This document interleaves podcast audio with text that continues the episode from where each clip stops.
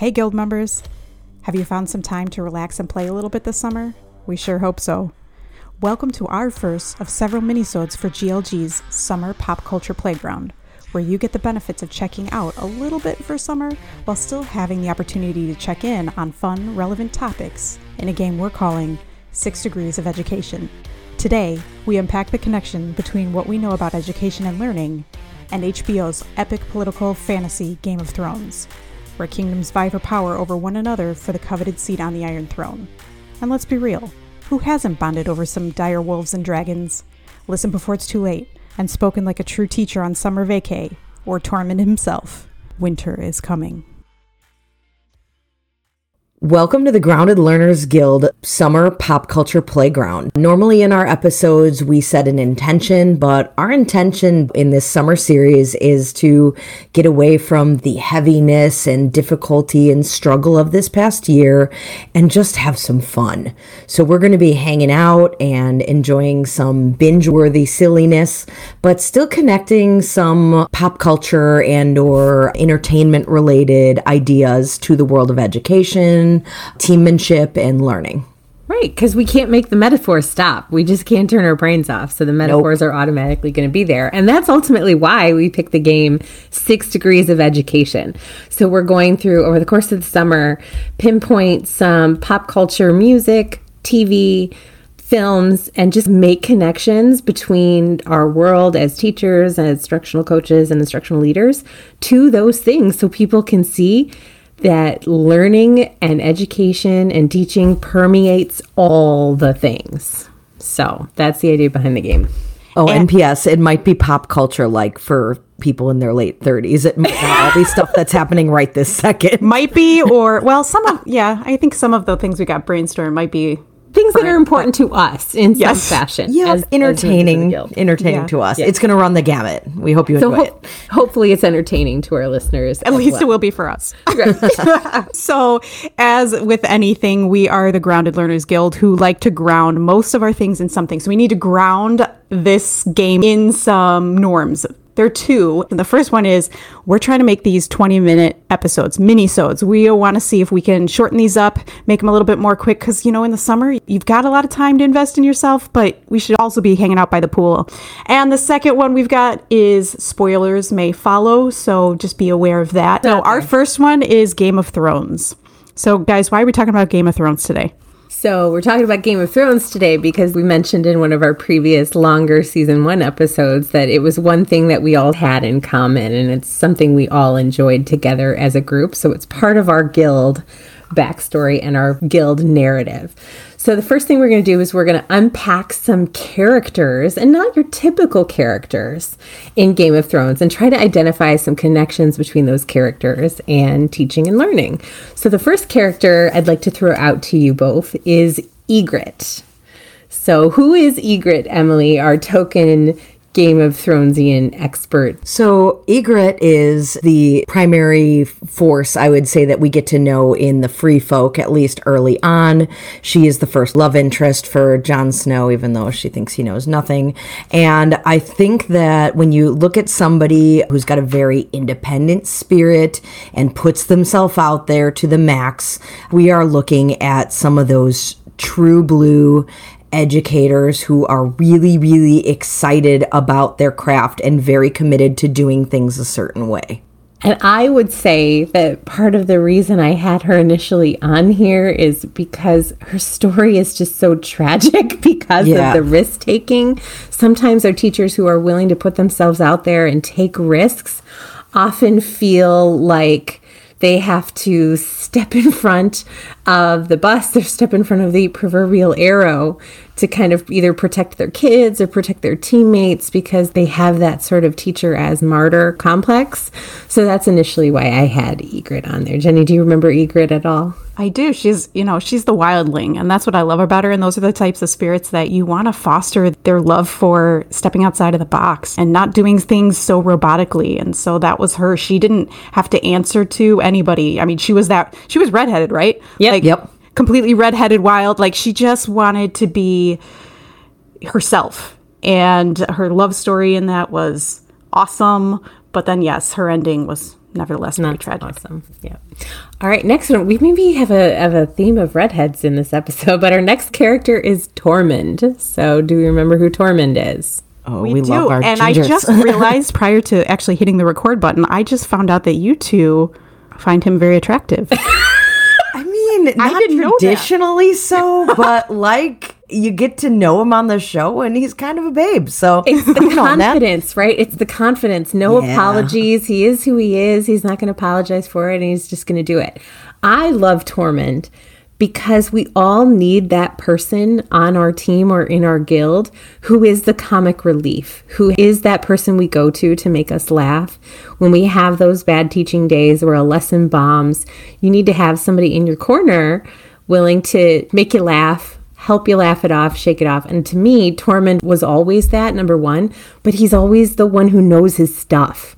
Like he has seen a lot and he is that trustworthy confidant as well as being that comic relief. and yes, he's he's yeah. It's true. He's been through it all, but there's some of the most intense scenes on the show, and then they pan over to Tormund, and he just does something with his eyebrows or makes a weird face at Brienne or something, and then you're like, oh god, gotta laugh, gotta laugh. You too. This guy keeps it going. Yep.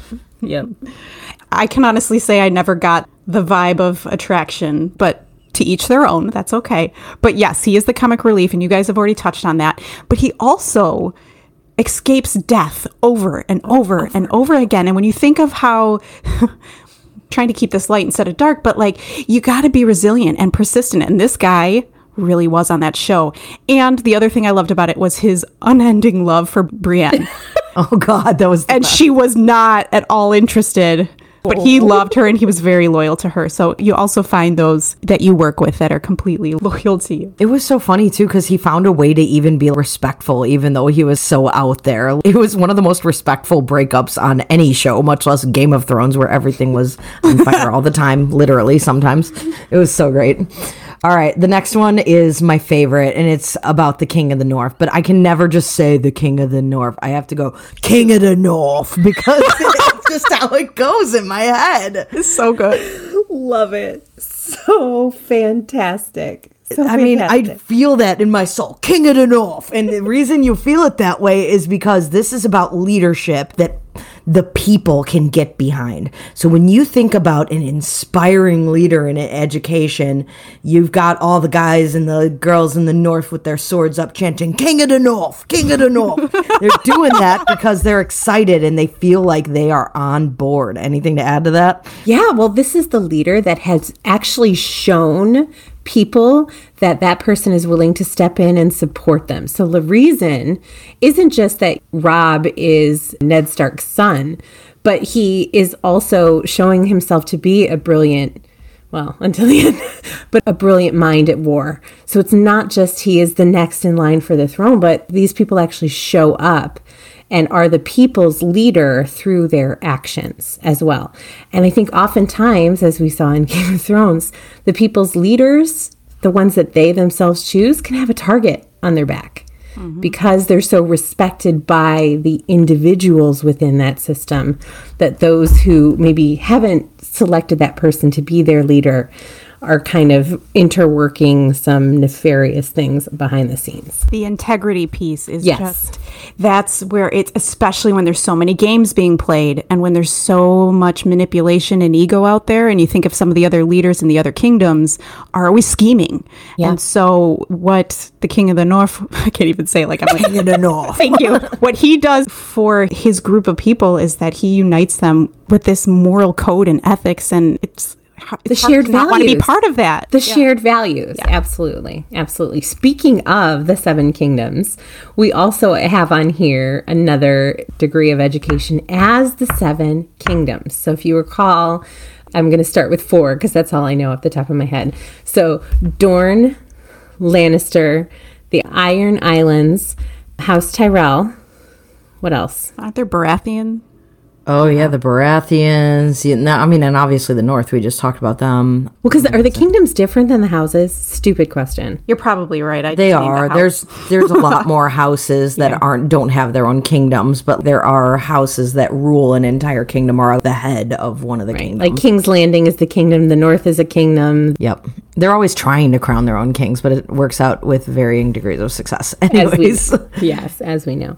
So for this, the seven kingdoms are the various initiatives that districts are trying to bring to their systems. Ooh. We're always trying to bring the new thing or the thing that that kingdom has over there mm-hmm. to ours or to make ourselves be like that other system over there. So I do think that there's warring factions within different districts to try to be or one up that other district. So Ooh, that's how I'm connecting. Do we make any specific connections? Nope. Nope. nope. Got to keep it short. Stick to the norm. All right. Yep, yep, yep. But I do think I do think that there's something to be said about we can't succumb to that line of thinking because I think humanity, in one way or another, sometimes resorts to that way of thinking. It might be kind of biologically ingrained in how people organize themselves. Right. But if we're really sticking to the heart of why we're in education and what we're doing, why we're doing it, it's got to be more about those key concepts about kids and, and their learning and their needs over what the kingdoms are representing and who you work for and who you are loyal to. Right. And so many people cross districts or cross counties in order to work and live and play, and they're all a part of it. So we should be sharing our resources, sharing our ideas, and not in that competitive sort of spirit. Agreed. Yeah. All right. So next. Kumbaya. Now let's talk about dragons.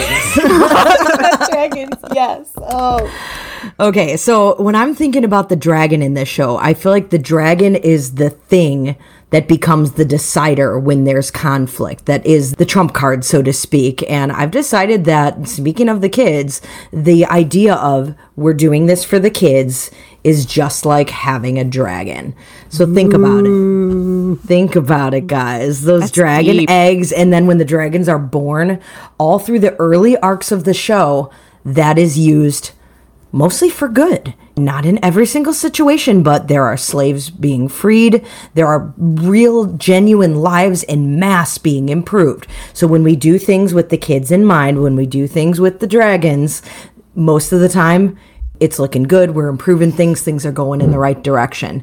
I do think once in a while, when a dragon is used against the wrong people or the wrong group of people, that it can go a little bit Daenerys end of the last season. Yeah. Where it's like, what? She decimates no, this, Landing. This shouldn't be used to hurt people. We no. no, we all want this. So sometimes when something seems like, and I've gone about this in my unpopular opinions episode, so I'm not going to go bonkers down this road, but more or less when kids are set against staff, or when kids right. are set against their parents or their teachers, or when kids are even set against something that could legitimately help them or be an ally to them, that false dichotomy sets up a really ugly battle that should never happen. Yeah. And I think a lot of people would talk about the final season that way. But overall, what is it? Six seasons of good, exciting triumph with those dragons being used as helpers. And really, the It's for the Kids, more often than not, is really the thing we all believe in and get behind, and the masses can assemble around just like the I'm, dragons. I'm watching her time. I know this, but I'm going to say one thing. I think there's also something to be said for when she's in. Oh, what's the pyramid place in Slavers Bay? Mi, mi, Qarth? An Qarth? No, it's like an M. Meereen. Meereen. Meereen. Oh, we got it at the same time. And she locks them up that's sort of similar or synonymous to the yeah. kids can't do that. So it's that feeling of control. So sometimes when we're in as teachers, that insecurity state or we're not ready to give up creative control over to the students, that's like her feeling pressured to put them into that pyramid box. I just thought it was your, it's for the kids. The kids being kind of the dragon is just so brilliant. And when they're trained in such a way that they're set free in a responsible way, how beautiful yes. is that, right? Yep. Yep. Oh yeah. Awesome. Those scenes of the dragons flying are majestic. Again, when kids are set free, it's so beautiful. beautiful. Yep. Love it. We're keeping track. We've got one more, right? Yep, yep, we got one more. And that is the Stark sisters narrative. So oh, yeah. Arya and Sansa Stark are interesting because they're always set as conflicts or against each other at the start. But in reality, I think both those storylines, what people can take from that is how to survive a crisis. When something goes awry or when you feel directionless or when you don't know what to do, what are some options for you? So start with Arya. What does she do? She completely reinvents. She becomes part of the faceless men, or at least trains to do that, and has to shed her old skin metaphorically mm-hmm. and kind of fit it and become someone new. And that's sometimes what you have to do as a teacher be willing to break yourself down into the basic parts of it and try to reinvent yourself and figure out what's going to drive and motivate you. And we hope it's a positive thing and not a list of people that you want to go after. Yeah. but or initiatives that you want to bring down to the ground but reinvention That said, she does always have a goal that she ties herself to, and she educates herself further, learns more, and gets better. I mean, could kind of be like someone with a goal going back to grad school, just way more stabby. she no doubt is somebody that you can consider a hero especially i love her episode three of that last season what she is able to do and how she comes back and triumphs and she is just Yeah. a badass and it's pretty cool I know, I know. um, when it comes to sansa she assimilates. She's in the heart of the ugly and the manipulative and she's really got to figure out how she can survive. Arya leaves. She's like peace out deuces. I'm gonna do my own thing. But sansa has to figure herself out while she's also got a lot of heat. She's in the fire. Well, and I equate it to like the learning pit, especially now when so many teachers were thrust into this learning environment that was so incredibly challenging for them to teach students in. That was a huge weight on so many teachers, but they were resilient enough, observed, leaned into their strengths, learned, and eventually found some sort of success, whether they want to admit it to themselves or not. But I think a lot of teachers were able to find that. she was early on early seasons you don't mm-hmm. like her very much but you see her live up to that king of the north Emily, King of the? North. King of the North. Queen of the North. Queen of- she lives up to her family's integrity and she actually from the modeling of her predecessors and her family members she actually comes back to good And in truth, because she's learned so much and assimilated so deeply, I think she's the queen that's going to stick in the North, whereas the others kind of came and went because they were a little too committed to one thing or the other. And she was constantly learning on the fly. Mark my words, she'd still be sitting that throne. Queen of the North. All right, so we have three more minutes to do our final game. So, our final game is if you were killed on Game of Thrones, how would you be killed? so we're picking dark. for each other right We are picking for each other. it's hard i don't want to kill you guys off I don't I don't No. either, but I did enjoy this task. it was Let's fun. pretend it's like an alternative universe. All right, Yes. George R. R. Martin kills everybody good. So, Yes. you know. All right, let's start with Jenny. So I said Jenny dies like Margaery Tyrell in that she's warning others. No, no, no, no, no. No. No, No. she's the oh. queen. So she's warning others that the wildfire is beneath and about to explode, and you end up exploding while trying to help other people.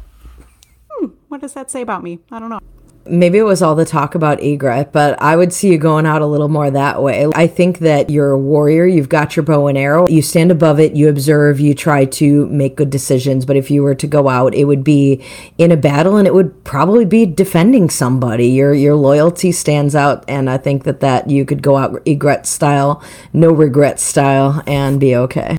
It's the service of others, I think, is where both Yep. of us are coming from. You're very much a servant leader. Okay, Emily's turn. How do I die? All right. Yeah. how does emily die i'll go first Okay. So I don't know if these are going to connect, but I just love.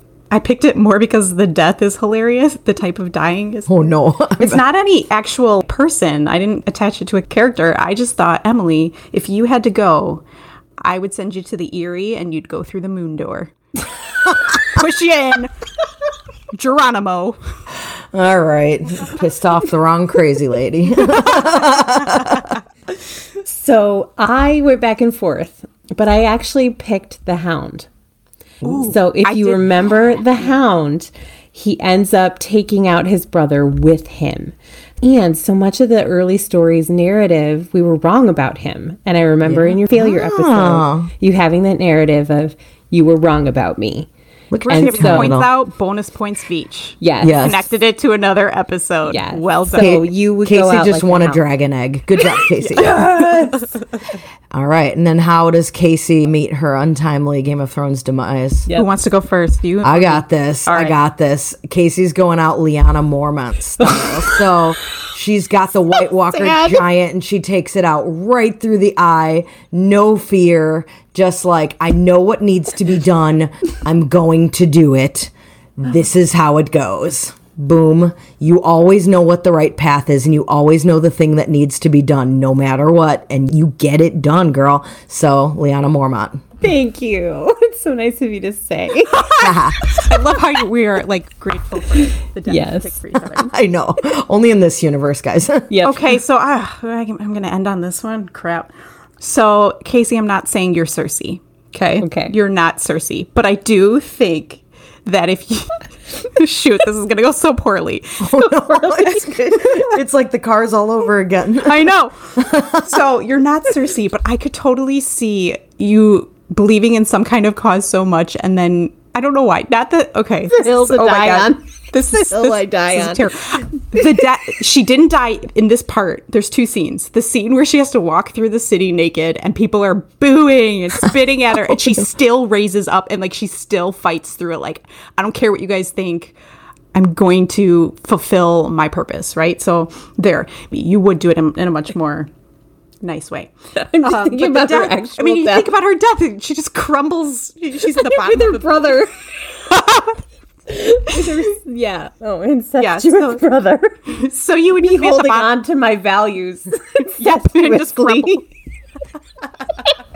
Oh my god, that was hilarious. Oh, sad. But as you know, that's only an alternate universe. And in reality, we all live to uh, fight another day. And hopefully, we will live to pop culture play another day. And that's a wrap for our first summer minisode on the Pop Culture Playground 6 Degrees of Education. A sincere thank you for joining us on this journey as we advocate for adult learners and aim to contribute to this community with genuine conversations about education, leadership, and topics that matter to you.